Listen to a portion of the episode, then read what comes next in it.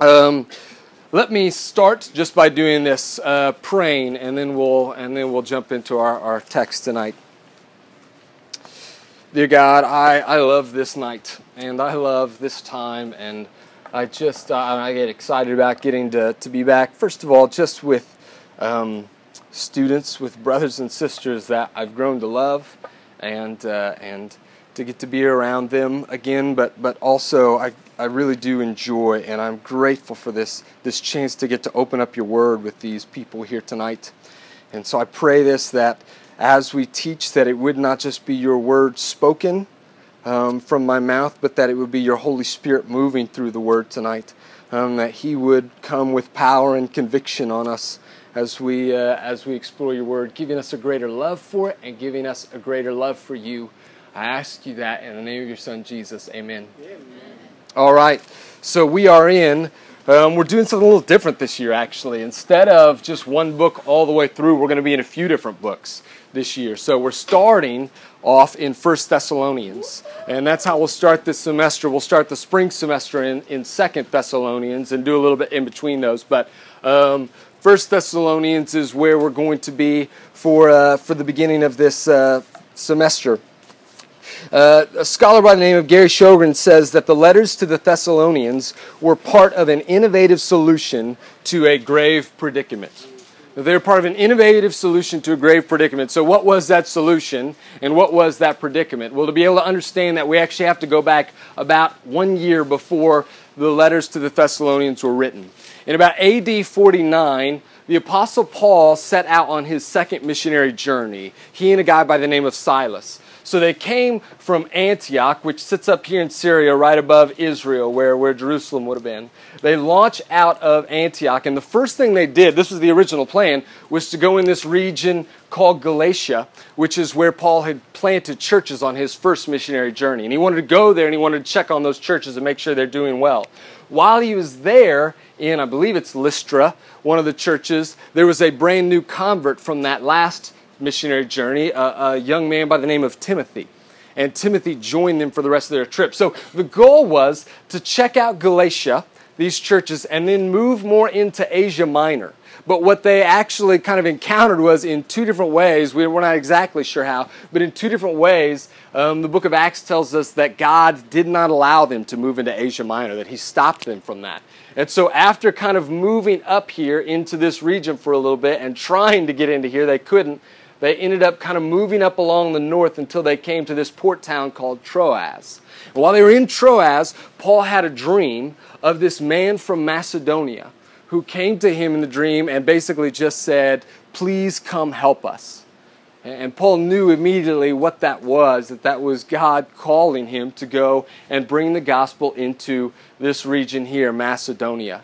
Um, this would be the first recorded time that the gospel, that a missionary brought the gospel into the Western world, into Europe, was right here at this time. And so Paul sails over from Troas and moves first into this town, Philippi, where we get the letter to the Philippians. And he's there for a short time. He gets a small church going, and then he ends up, uh, uh, a crowd gets mad at him. This is kind of a common theme. He gets beat up.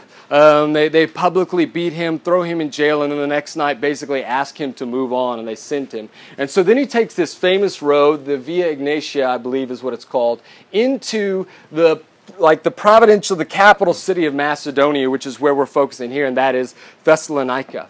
And so he moves into Thessalonica, and Paul's strategy almost everywhere he went, the first thing he does is he looks for a synagogue.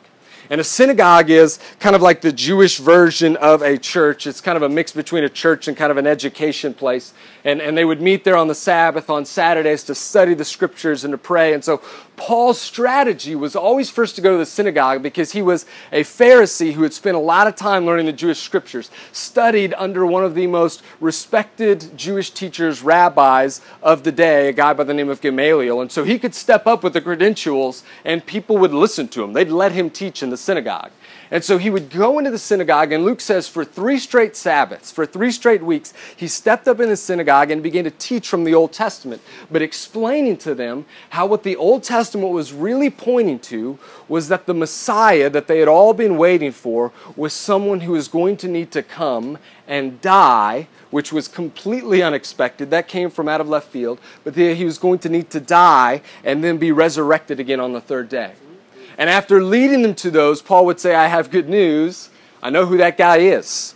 And, and would tell them about Jesus. And Luke says that after three Sabbaths, that he had began to actually a number of the Jews in the synagogue became like came to faith in Christ along with um, what were called God-fearers or devout Greeks. These are Gentiles who had not fully converted over to Judaism. That is, they hadn't joined in very specifically circumcision was kind of the main marker of being a Jew. They hadn't taken that step and maybe weren't following all the codes, but they didn't believe in the Roman gods. These God-fearers believed in the one true God of Israel. And so they would go to the synagogue, and a number of these God-fearers, including, Luke says, some prominent women of the city. Macedonia was kind of known for um, women having more civic uh, authority and influence in this region of the world than they did in other regions. And so a number of leading women in the city actually came to faith as well. And so, shortly after being there, he's, he's winning a number of converts. This young church is starting to get going. And then there are a number of Jews who in the synagogue are not happy about this. They're not happy that Jews are leaving what they believe to be the only true faith to go and follow this new sect of Christianity. And so they began to stir up trouble. Luke says they go, the word he says is they go and they gather some rabble from the city, which sounds like something Anthony would say. Um, basically, they get some rough characters to come and they kind of start this mob and start this riot, this uproar over uh, over Paul and Silas and Timothy. And, and that wouldn't be too hard to do back then. If you wanted to get people mad in the city back then, you go to the Jews and you tell them that Paul is anti God because he's trying to win people away from the true God of Israel. And then you go to the Gentiles and you tell them that he's anti Caesar because he's proposing a new king, this King Jesus, that we should be following instead of Caesar. And that was enough in a town like Thessalonica who did not want Rome to come in and accuse them of treason, who did not want to lose their status as a freed city, a city with extra privileges. That was enough to get people worked up.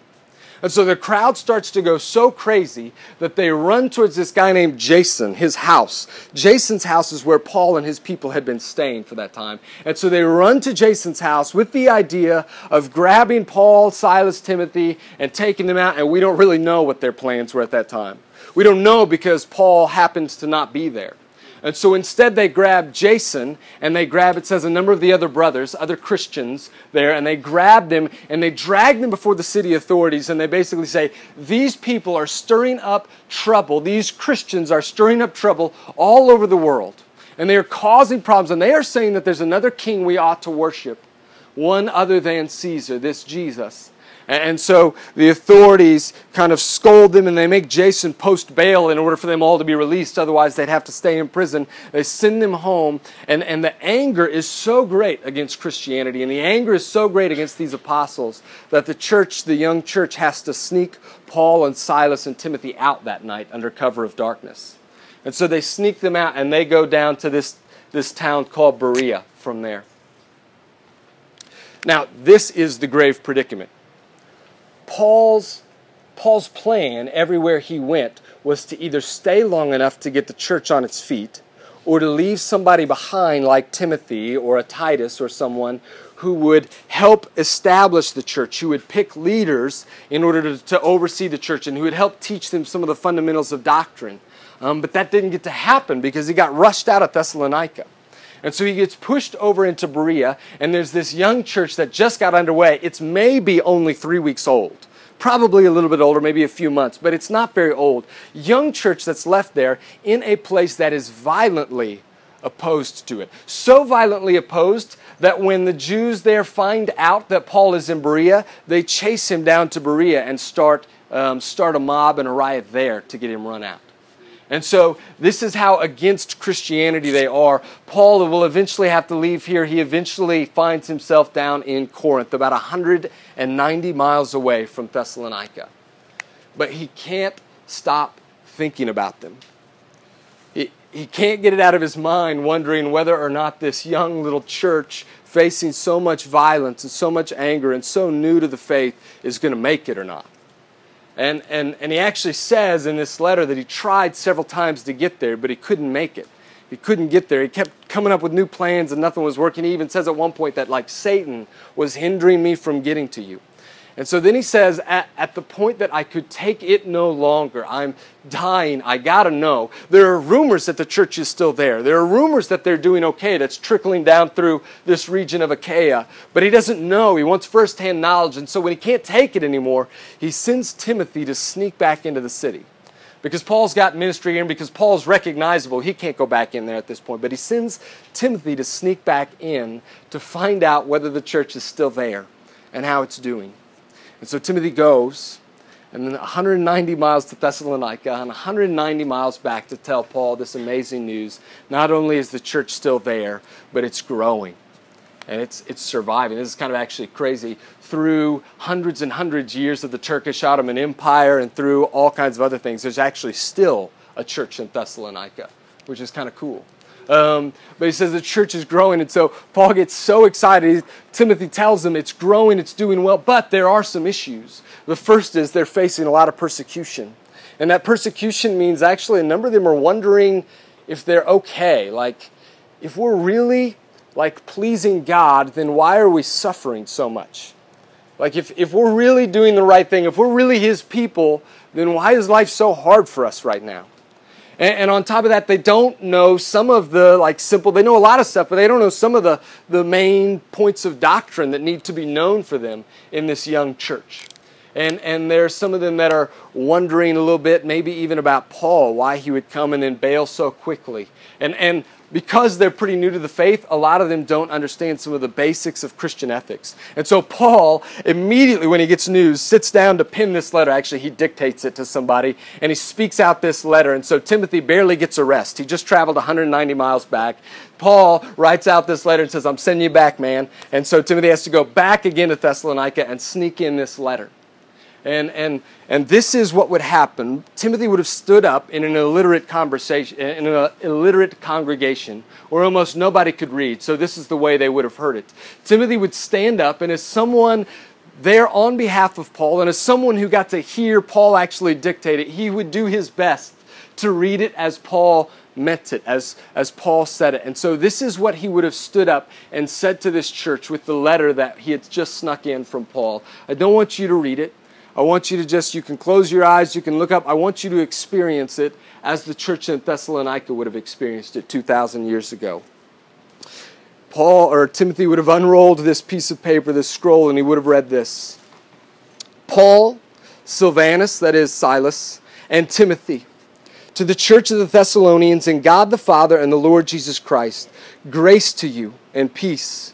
We give thanks to God always for all of you constantly mentioning you in our prayers, remembering before our God and Father your work of faith and labor of love and steadfastness of hope in our Lord Jesus Christ. For we know, brothers, loved by God, that He has chosen you, because our gospel came to you not only in word, but also in power and in the Holy Spirit and with full conviction you know what kind of men we proved to be among you for your sake, and you became imitators of us and of the Lord, for you received the word in much affliction with the joy of the Holy Spirit, so that you became an example to all the believers in Macedonia and Achaia. For not only has the word of the Lord sounded forth from you in Macedonia and Achaia, but your faith in God has gone forth everywhere, so that we need not say anything. For they themselves report concerning us the kind of reception we had among you, and how you turned to God from idols to serve the living and true God, and to wait for his Son from heaven, whom he raised from the dead, Jesus, who delivers us from the wrath to come. This is the first chapter of Thessalonians. And in it, what we get to see, like in most of Paul's letter, is foreshadowing of what he's going to be talking about all the way through. It is a letter written to thank God for the fact that they exist and they grow. It's a letter that is written to assure them of their state, that they do belong to God, that they are His, and a letter to encourage them both in their, um, in their actions and in their doctrine. And so we're going to get to see some glimpses of that tonight. Um, normally I'd have somebody else read for me, but I want to make sure we can kind of move. So I'm going to I'm going to go ahead and just read and we'll jump into it. Verse 1. Paul, Silvanus, and Timothy to the church of the Thessalonians in God the Father and the Lord Jesus Christ, grace to you and peace. Um, this is how all letters back then started. The standard letter was who's writing first? Drew, to my friends at the table. And then Paul does this in every one of his letters. He actually uh, opens and closes with this word. He takes the word greetings in the Greek, chairein, and he, he switches it up to charis, charis, grace and opens and closes every letter with this grace to you because Paul, every bit of who Paul is, every bit of his ministry, every bit of his identity, and everything that he says the church is and wants the church to be is couched in this grace, gift, undeserved from God. That is what makes us who we are, Paul says. And he starts with grace and then the standard Jewish greeting, shalom or peace um, verses 2 and 3. We give thanks to God always for all of you, constantly mentioning you in our prayers, remembering before our God and Father your work of faith and labor of love and steadfastness of hope in our Lord Jesus Christ. Paul says, I am full of gratitude. And the reason why is he says, because I know that you're Christians now. I know that you're still there. I know that you're legit, that the gospel stuck when we spoke it to you. And, and here's how. The question is so, so, how does he know this? And that's actually what the whole first chapter of Thessalonians is about. This is how you can know that the Thessalonians were Christians. These were the markers that stood out to Paul that made him go, This is real. It really happened. And you guys are legit. This is really happening. Um, the first, he says, is this kind of triad. You'll see this a bunch in the, in the Thessalonian letters. Paul likes to speak in threes, in these triads, and he'll group things together like this. Um, he says this um, I'm remembering before God our Father your work of faith and labor of love and steadfastness of hope. Paul actually loves those three things faith, hope, love. He holds those things up a lot, and he'll come out in these over and over again in these letters. Uh, these themes will get touched on. But the key is that all three of those things are producing effort in them.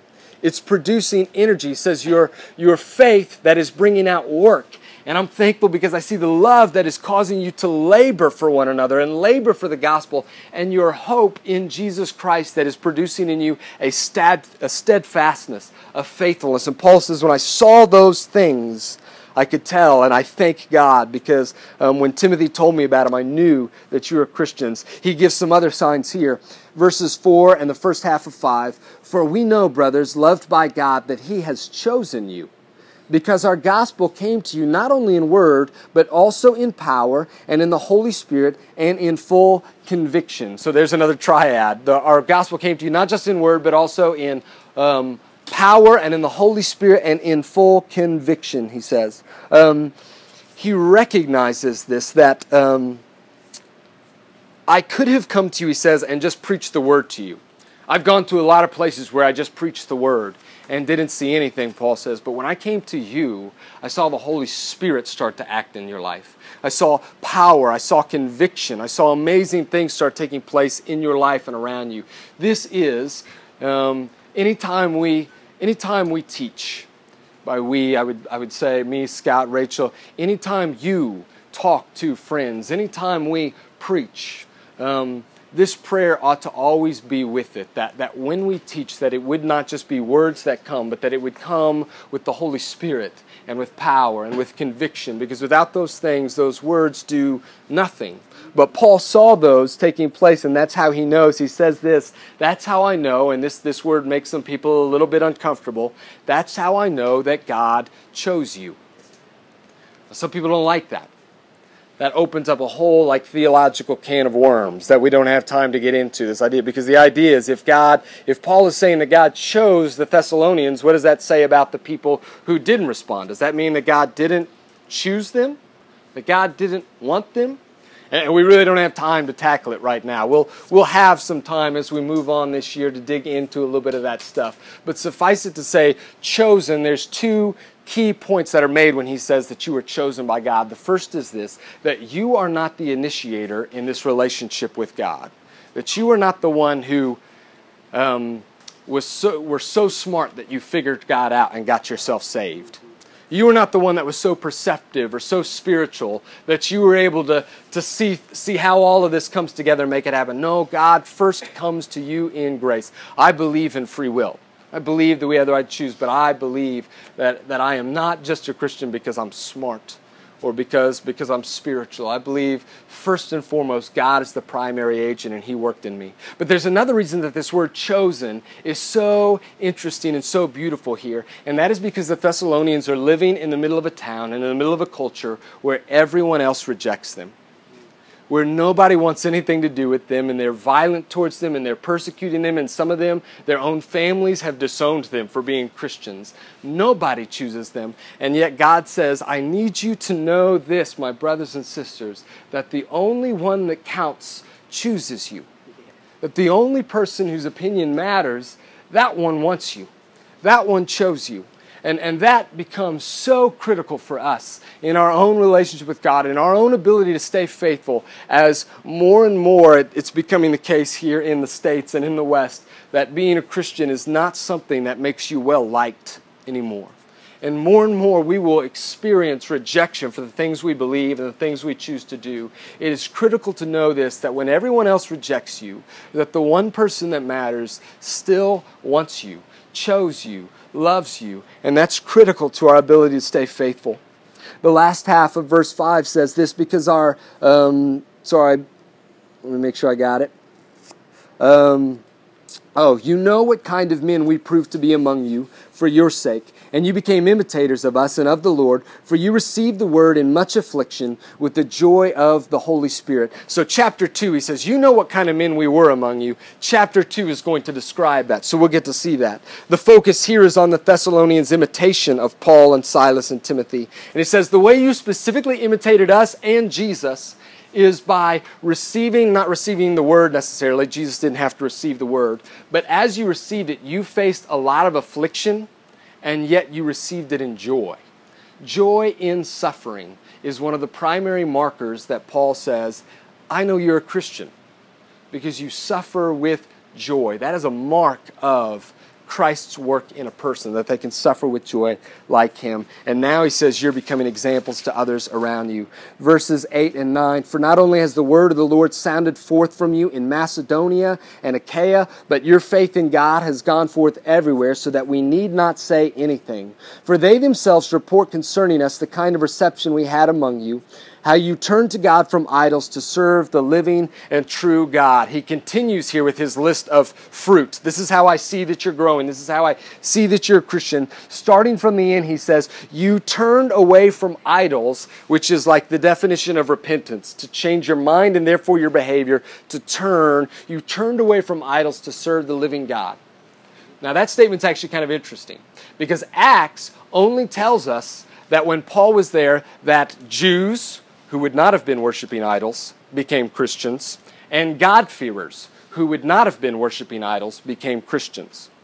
What that seems to mean is that after Paul left, that these people that he won over went out into the rest of the community and they started winning idol worshippers over into, into the gospel. And so they are moving forth. In fact, he says right above it that the word of the Lord has rung out from among you into the rest of the world. That, that phrase there, the word of the Lord, is the message about Jesus, the gospel.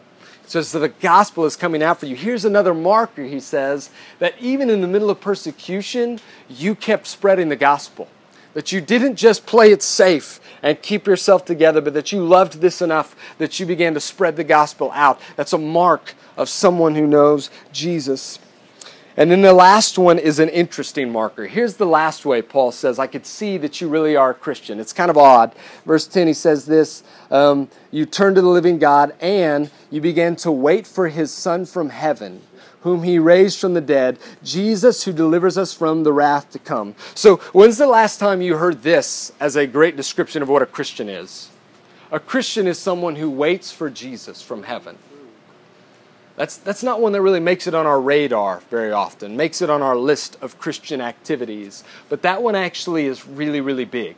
It probably should be on our radar because it will play itself out to be key to both 1st and 2nd Thessalonians. A Christian adequately, rightly, patiently looks for the day that Jesus will come back from heaven, and that is going to affect their lives. We're going to see that play out in the letters. In fact, we're going to see a lot of this first chapter play out in the rest of the letters, the themes that are hit on here. But for now, I just want to bring you to this one idea, kind of standing back the broad picture. It's fascinating here that Paul makes a lot of straight, like strong evaluations about them that he looks at their life and says, basically, what Paul is saying is, I can look at someone and gauge if they are Christian or not, good or bad, if you are mature or immature. I can gauge it and I will say it.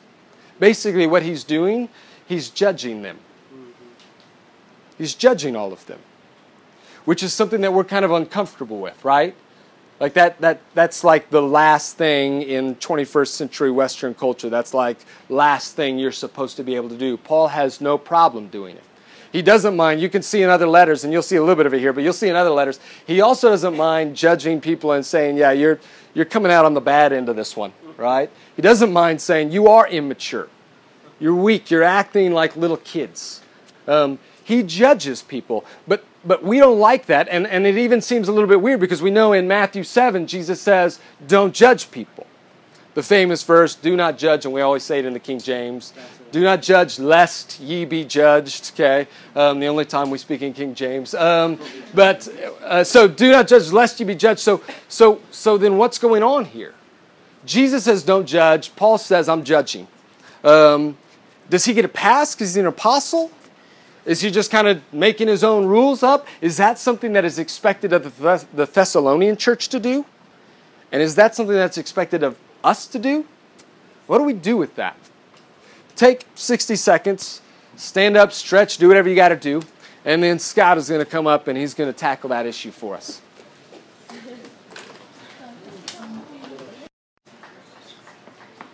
Okay, so I know that it's the beginning of school and a lot of you are excited to get into the semester. Maybe you're not. Um, but I, I, wanna, I want you to take a trip with me to the future when you get into your career. Okay? So for some of you, that's four plus years. Sorry about that. For some of you, it's less than a year, and you're nervous about that. I get it. Um, but I want you to picture your, yourself in your first job. Okay? You, you got the job that you wanted. You got into the company that you wanted. In fact, it's it's exactly why you you went into uh, the, the the the program that you went into was to get into a, a company like this to to work for this company or, or someone like it because you believe in their cause. And so you get in, you're excited, and you, you tell you tell everyone there that you're excited to be there, that you're that this is why you went into this program, that you you love the uh, the mission of this company, and you want to champion the cause um, and and uh, you're not, you know, you're excited to get paid, but you're not just not just there for a paycheck. There's, there's something more. Like you feel a sense of purpose there, and and you start demonstrating that. Okay, this is you, you, come in early, you stay late, you do the extra things, you take on, and and all of it. You're you're finding you're you're meeting and getting to know the the other employees, and you know they're not all perfect, and you're not perfect, and it's not perfect, but it works, and you get to be a part of a team that's doing some amazing.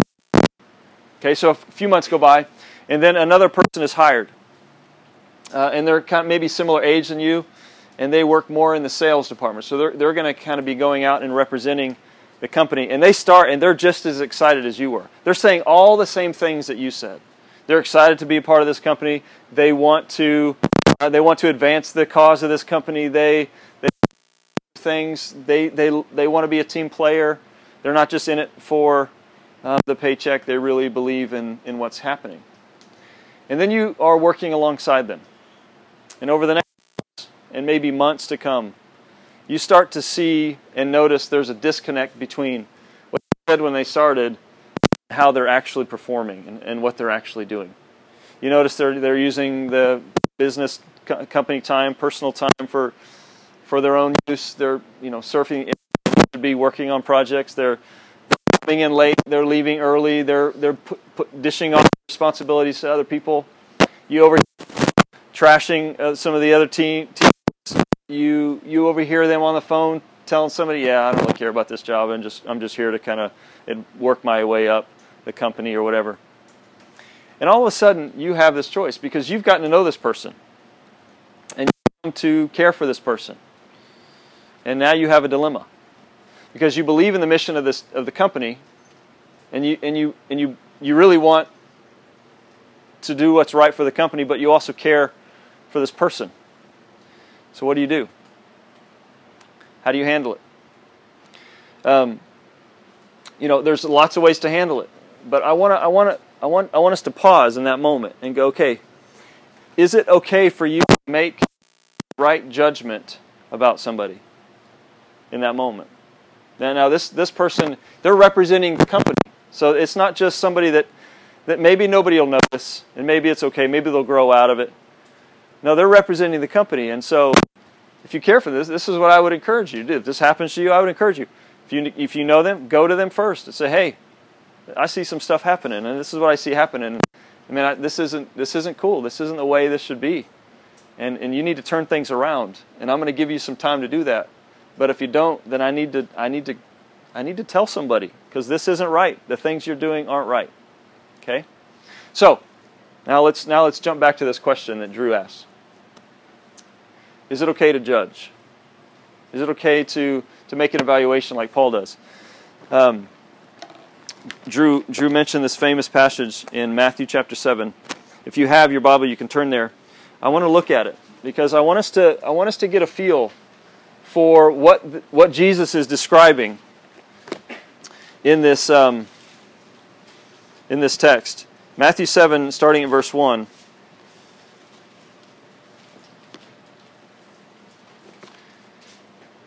He says, Judge not, this is ESV, that you be not judged. ESV makes it convoluted. But anyway, um, says, For with the judgment you pronounce, you will be judged. And with the measure that you use, it will be measured to you. Uh oh, wait a minute. So maybe I shouldn't judge.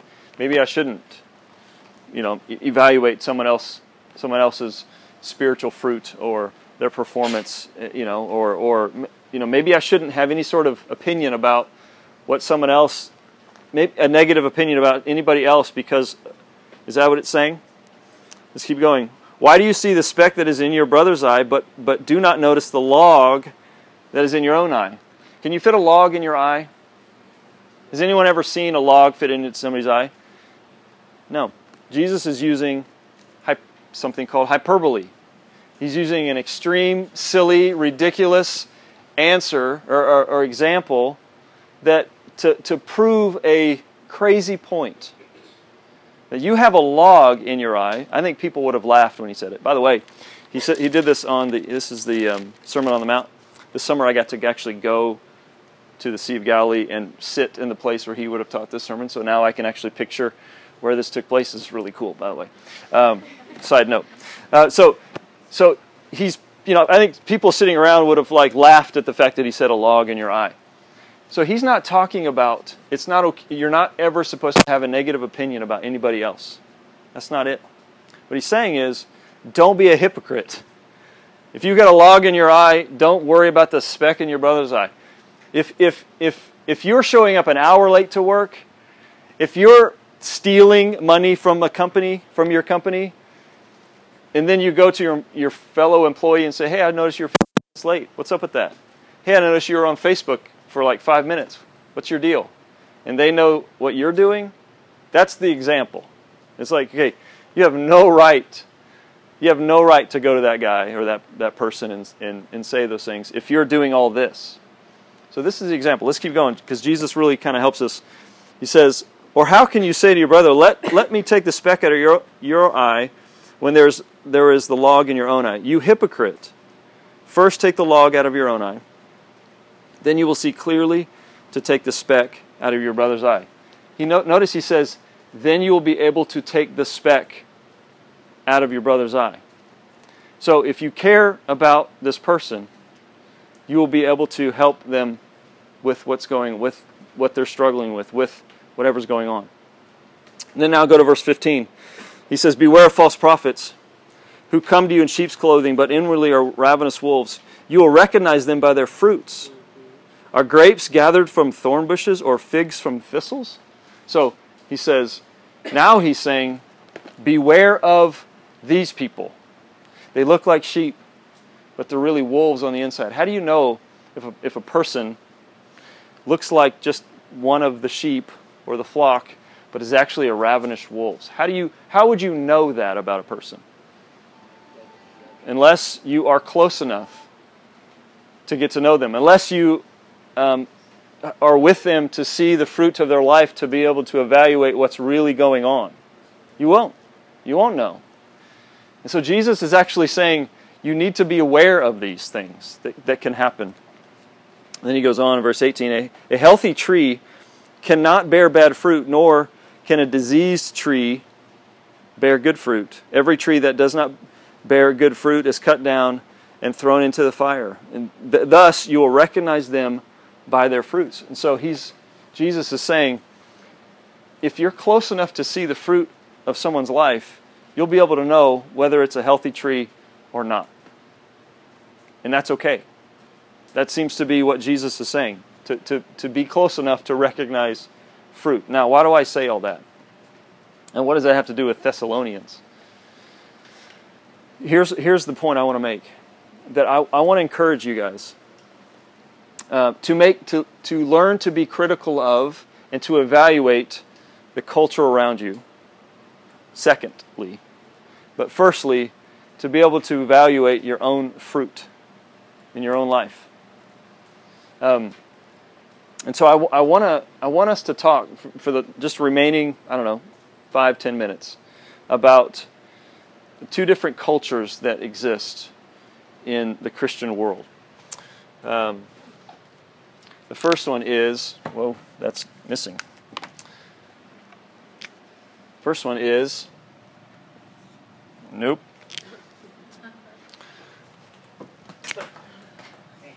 There you go. Cultural Christianity.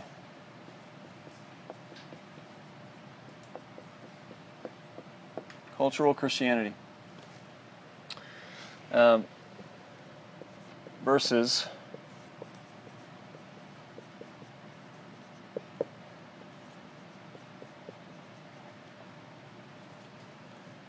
cultural Christianity versus Christian culture. Now, we're going to talk about Thessalonians as, as a beautiful example of, of Christian culture that's been changed by the gospel and that does things that the world doesn't understand. Okay, we're going to talk about that in a second. But cultural Christianity, what do I mean by that? What, what do you think I mean by that? Yeah. When I hear that, it seems like like an altered Christianity, like we're doing it based on like certain. It's like multiple of Christianity based on different cultures. So the way my Christianity might be at home won't be the same as Natalie's. Okay. It's just different Well, that's that's a that's a beautiful point. That it's dri- driven by this, and so wherever your culture is, that's what drives this, and that's and that's kind of the issue. So, um, raise your well, actually, yeah, Uh, th- this will be good. Don't don't raise your hand yet, okay? But when I when I say raise your hand, raise your hand. Okay. In a second, raise your hand if you are if you're raised in or, or from a, a city or a community or a culture that values morals and moral moralistic people or good people more than Jesus. Like a, a, a city or community that would, would really rather have good moral people or moralistic things, morals, more than Jesus. They, they, they don't really value Jesus as much as they value good morals. Raise your hand if you grew up in a culture like that. Okay. Okay. So, this is what I'm describing. Uh, you, you- you've probably heard this phrase that, that, that we're in the Bible Belt, right? This is the Bible Belt. And there's a lot of good that can come, come from it, and I think there's a lot of influence that, that the church has had on culture and the gospel's had on, on maybe Midwest culture. But, but at some, sometimes there's this, this, this kind of misunderstanding about um, the culture we live in.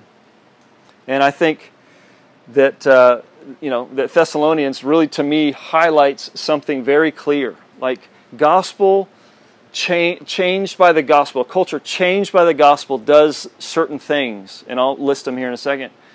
And and when I look around at our culture, I see it just kind of a growing disconnect.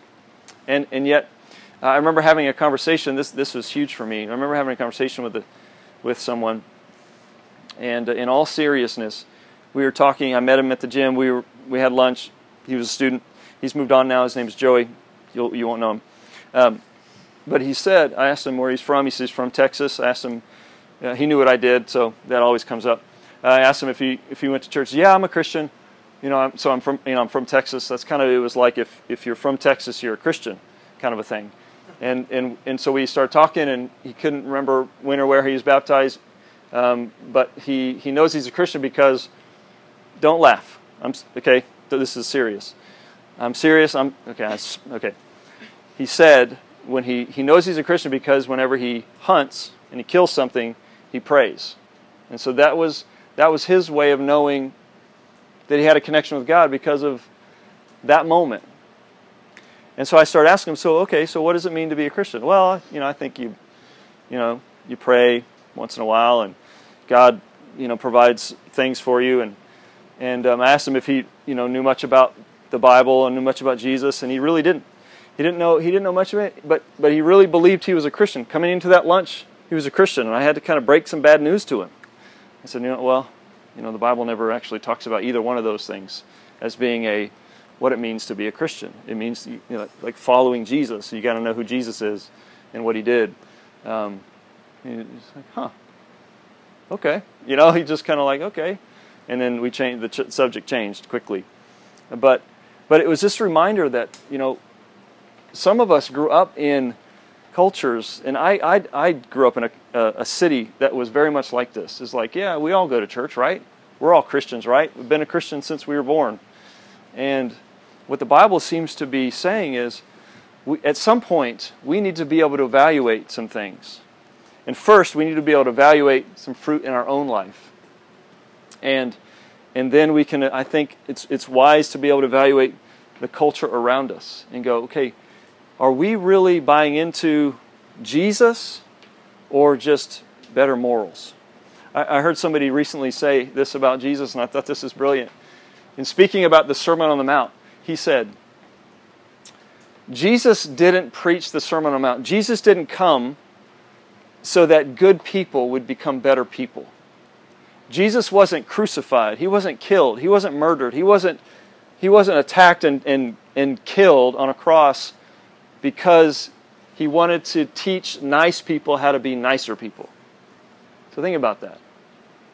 When, when Christianity is, is reduced down to um, something that has to do with morals um, or, or how, to, how to feel better, how to, how to, you know, how to be better, or if it's just God blesses me so that I can do whatever I want with my life then we've at some point changed um, what it means to be follower of Jesus. And so this this is a this is an interesting thing. So I want you to think about that. Maybe in your own life, is this is this how I do I see Jesus this way? Do uh, you know? Do is this how I was kind of shown what it means to follow Jesus? Because I think this this um, church in Thessalonica, they really help us see that what happens when the gospel comes in so the gospel is this amazing news that God, who's, who creates and who gives, and then we take and we abuse. And then God, out of his love, pursues to redeem us and to restore us through Jesus. like it's an amazing it's an amazing story of God redeeming and restoring the world back to himself through Jesus. And and we get to we get to be a part of that. And so when, when a person comes to realize that, when the Spirit like reveals that to them and helps them understand who Jesus is, and they, they accept that, and then, all of a sudden they start to do things that are just countercultural. They, um, you know, he who is first shall be last. If you want to be the greatest, be the servant of all. Jesus said, I didn't come to serve, but to be, sorry, the other way around. I didn't come to be served, but to serve and to give my life as a ransom for many. Like, th- those, are, those are not things that are advantageous in our culture. To always be the servant, to always um, help others, to always put, put yourself, put others ahead of your own, your own needs and desires and wants. And like that's not the way this works in our world. But yet, when you become a Christian, when you follow Jesus, when, when you recognize what Jesus has done, then like, what else is there to do? Like, how else? That's what he did. Why wouldn't I do what he did?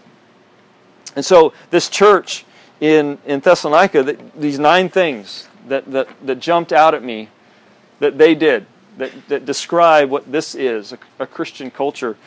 They, they, they had work that was produced by faith, okay? Not work produced by control or manipulation, but work, they were working for the Lord that was all by faith. They, they, were, they had a labor prompted by love, not by guilt, but by love. They were wanting to serve out of love. They, they had endurance, okay, inspired by hope in Jesus.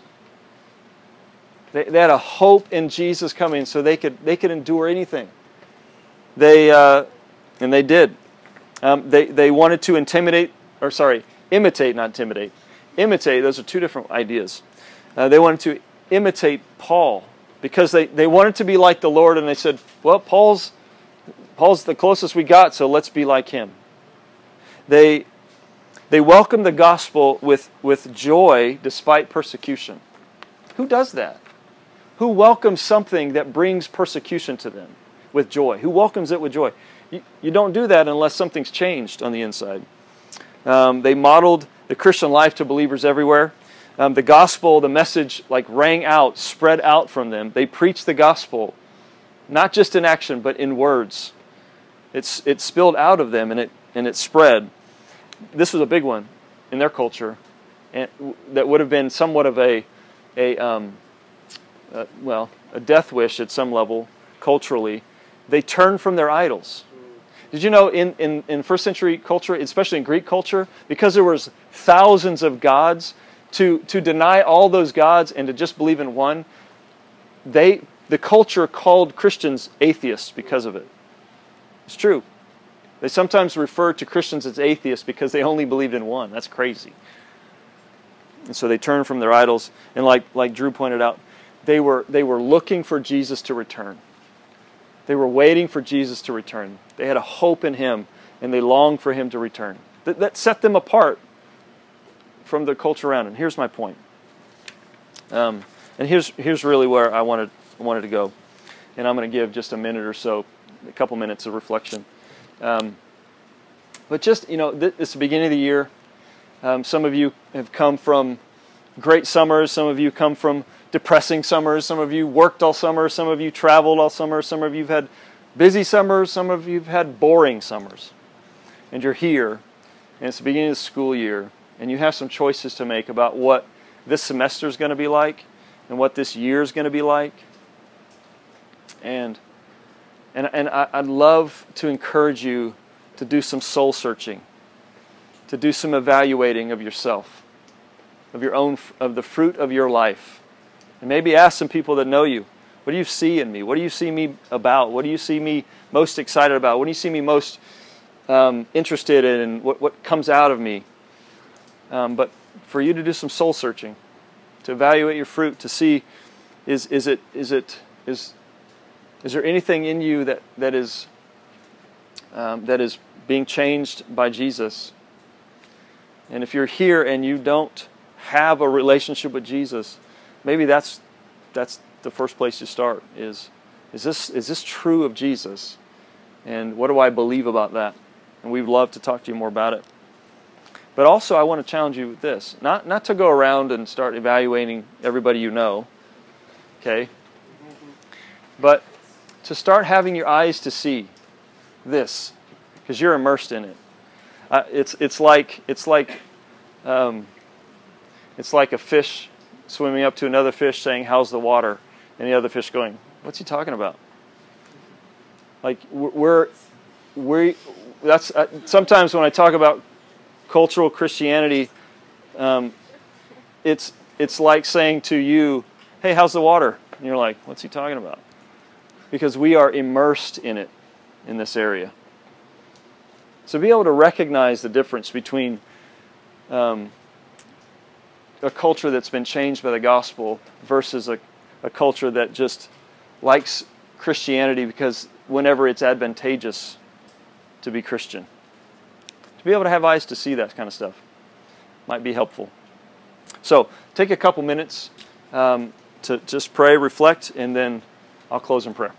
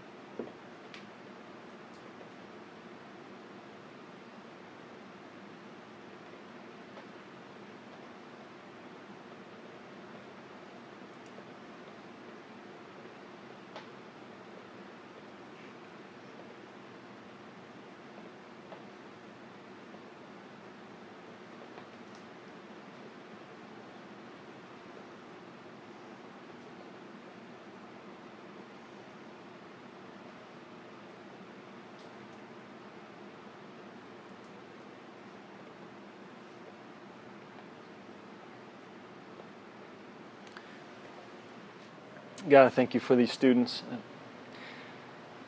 I'm thankful for the time that, that, that you have them here in Stillwater. Um, I, I, pray that uh, this year, this semester, especially these first couple weeks, God, that they would seek you with all their heart. That whatever they have going on in their life, God, that they can come to you about. That, that you can speak into their life about, that you can work in their life about, God, that you can show them a better way. So, God, I, I lift them up. I lift up uh, just their, their ability to discern and to see themselves the way you see them as a child of yours, loved and adorned by you, but also broken. God, all of us are broken before you. And left to our own, God, we would never choose you. We would never we would never seek to, to do what you would want, but God, because of you, because of your spirit, because of Jesus, we can know who you are and we can follow after you. And God, you you can change us and transform us into who you've created us to be. So, God, I pray that they would have eyes to see what you want them to see and that they would follow you um, and, and abandon themselves, deny themselves, and follow after you. In Jesus' name I pray. Amen. All right, so last couple things is if you had a, uh, a card